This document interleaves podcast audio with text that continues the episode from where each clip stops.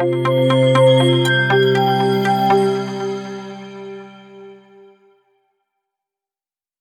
India Executive Prefix, Business and Management Layoffs by Adit Jain, February 2023. I'm sorry, but we are done. The past few months have been catastrophic for tech employees, as between them, big tech have laid off over 200,000. These have come with the usual explanations of softening demand and the impending recession expected later this year. Still, Microsoft announced its intent to invest US dollar 10 billion in OpenAI, the firm behind ChatGPT. Google likewise, after reducing its workforce by 12,000, is directing billions of its own AI-powered response to ChatGPT. Amazon and Meta too have kept in sync with this trend of cost reduction. Meanwhile, Elon Musk, following the acquisition of Twitter, sacked more than half his workforce last year. His reasons were clear. Those who refused to report to the office had to go. Tech companies post COVID, cheered along by record revenues, went on a hiring binge with salaries going through the roof. As firms competed for talent, things went out of hand, with generous perks, joining bonuses, and untenable HR policies. Unsurprisingly, Research suggests that the bulk of those fired were in their roles for about two years, but many of them had over a decade of experience in their profession. More interestingly, however, a third of the layoffs were from the HR function, indicating that big tech will not be recruiting new talent in a hurry. If you don't need new recruitment, then you hardly need recruiters. Be that as it may, a large bulk of those with pink slips were software engineers, and only 10% of these have managed to find a new job.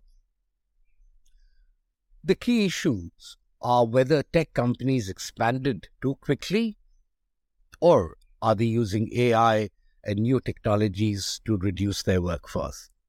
The answer is likely to lie somewhere in the middle, a little bit of both. This would suggest that the coming two years would remain bleak for workers and the boot is now on the foot of the employer. The trend is not limited to big tech. Other firms like Dell and Zoom too have reduced their employee count by the thousands. The list is endless and includes companies like IBM, eBay, PayPal, and SAP. Old world giants such as Philips and Ford and banks like Goldman have been slashing jobs at a pace not seen in a long time. All of this adds up to a few possible interpretations. First, the demand is falling in the West and unlikely to pick up in a hurry. Companies spend vast sums in such restructuring and understand that fresh recruitment takes time and proves incredibly expensive. Second, a recession is probable later this year, both in America and Europe. The actions by central banks through interest rate hikes in order to ensure a soft recession and a gentle recovery thereafter suggest that the next two years or perhaps longer will be troublesome. Third, the adoption of technology and digital transformation is bound to lead to fewer bums on seats as AI and robotic tools replace people. Finally, the growth in the startup segment has begun to moderate as investors now look for surer returns in place of scale, thereby reducing the urgent appetite for talent.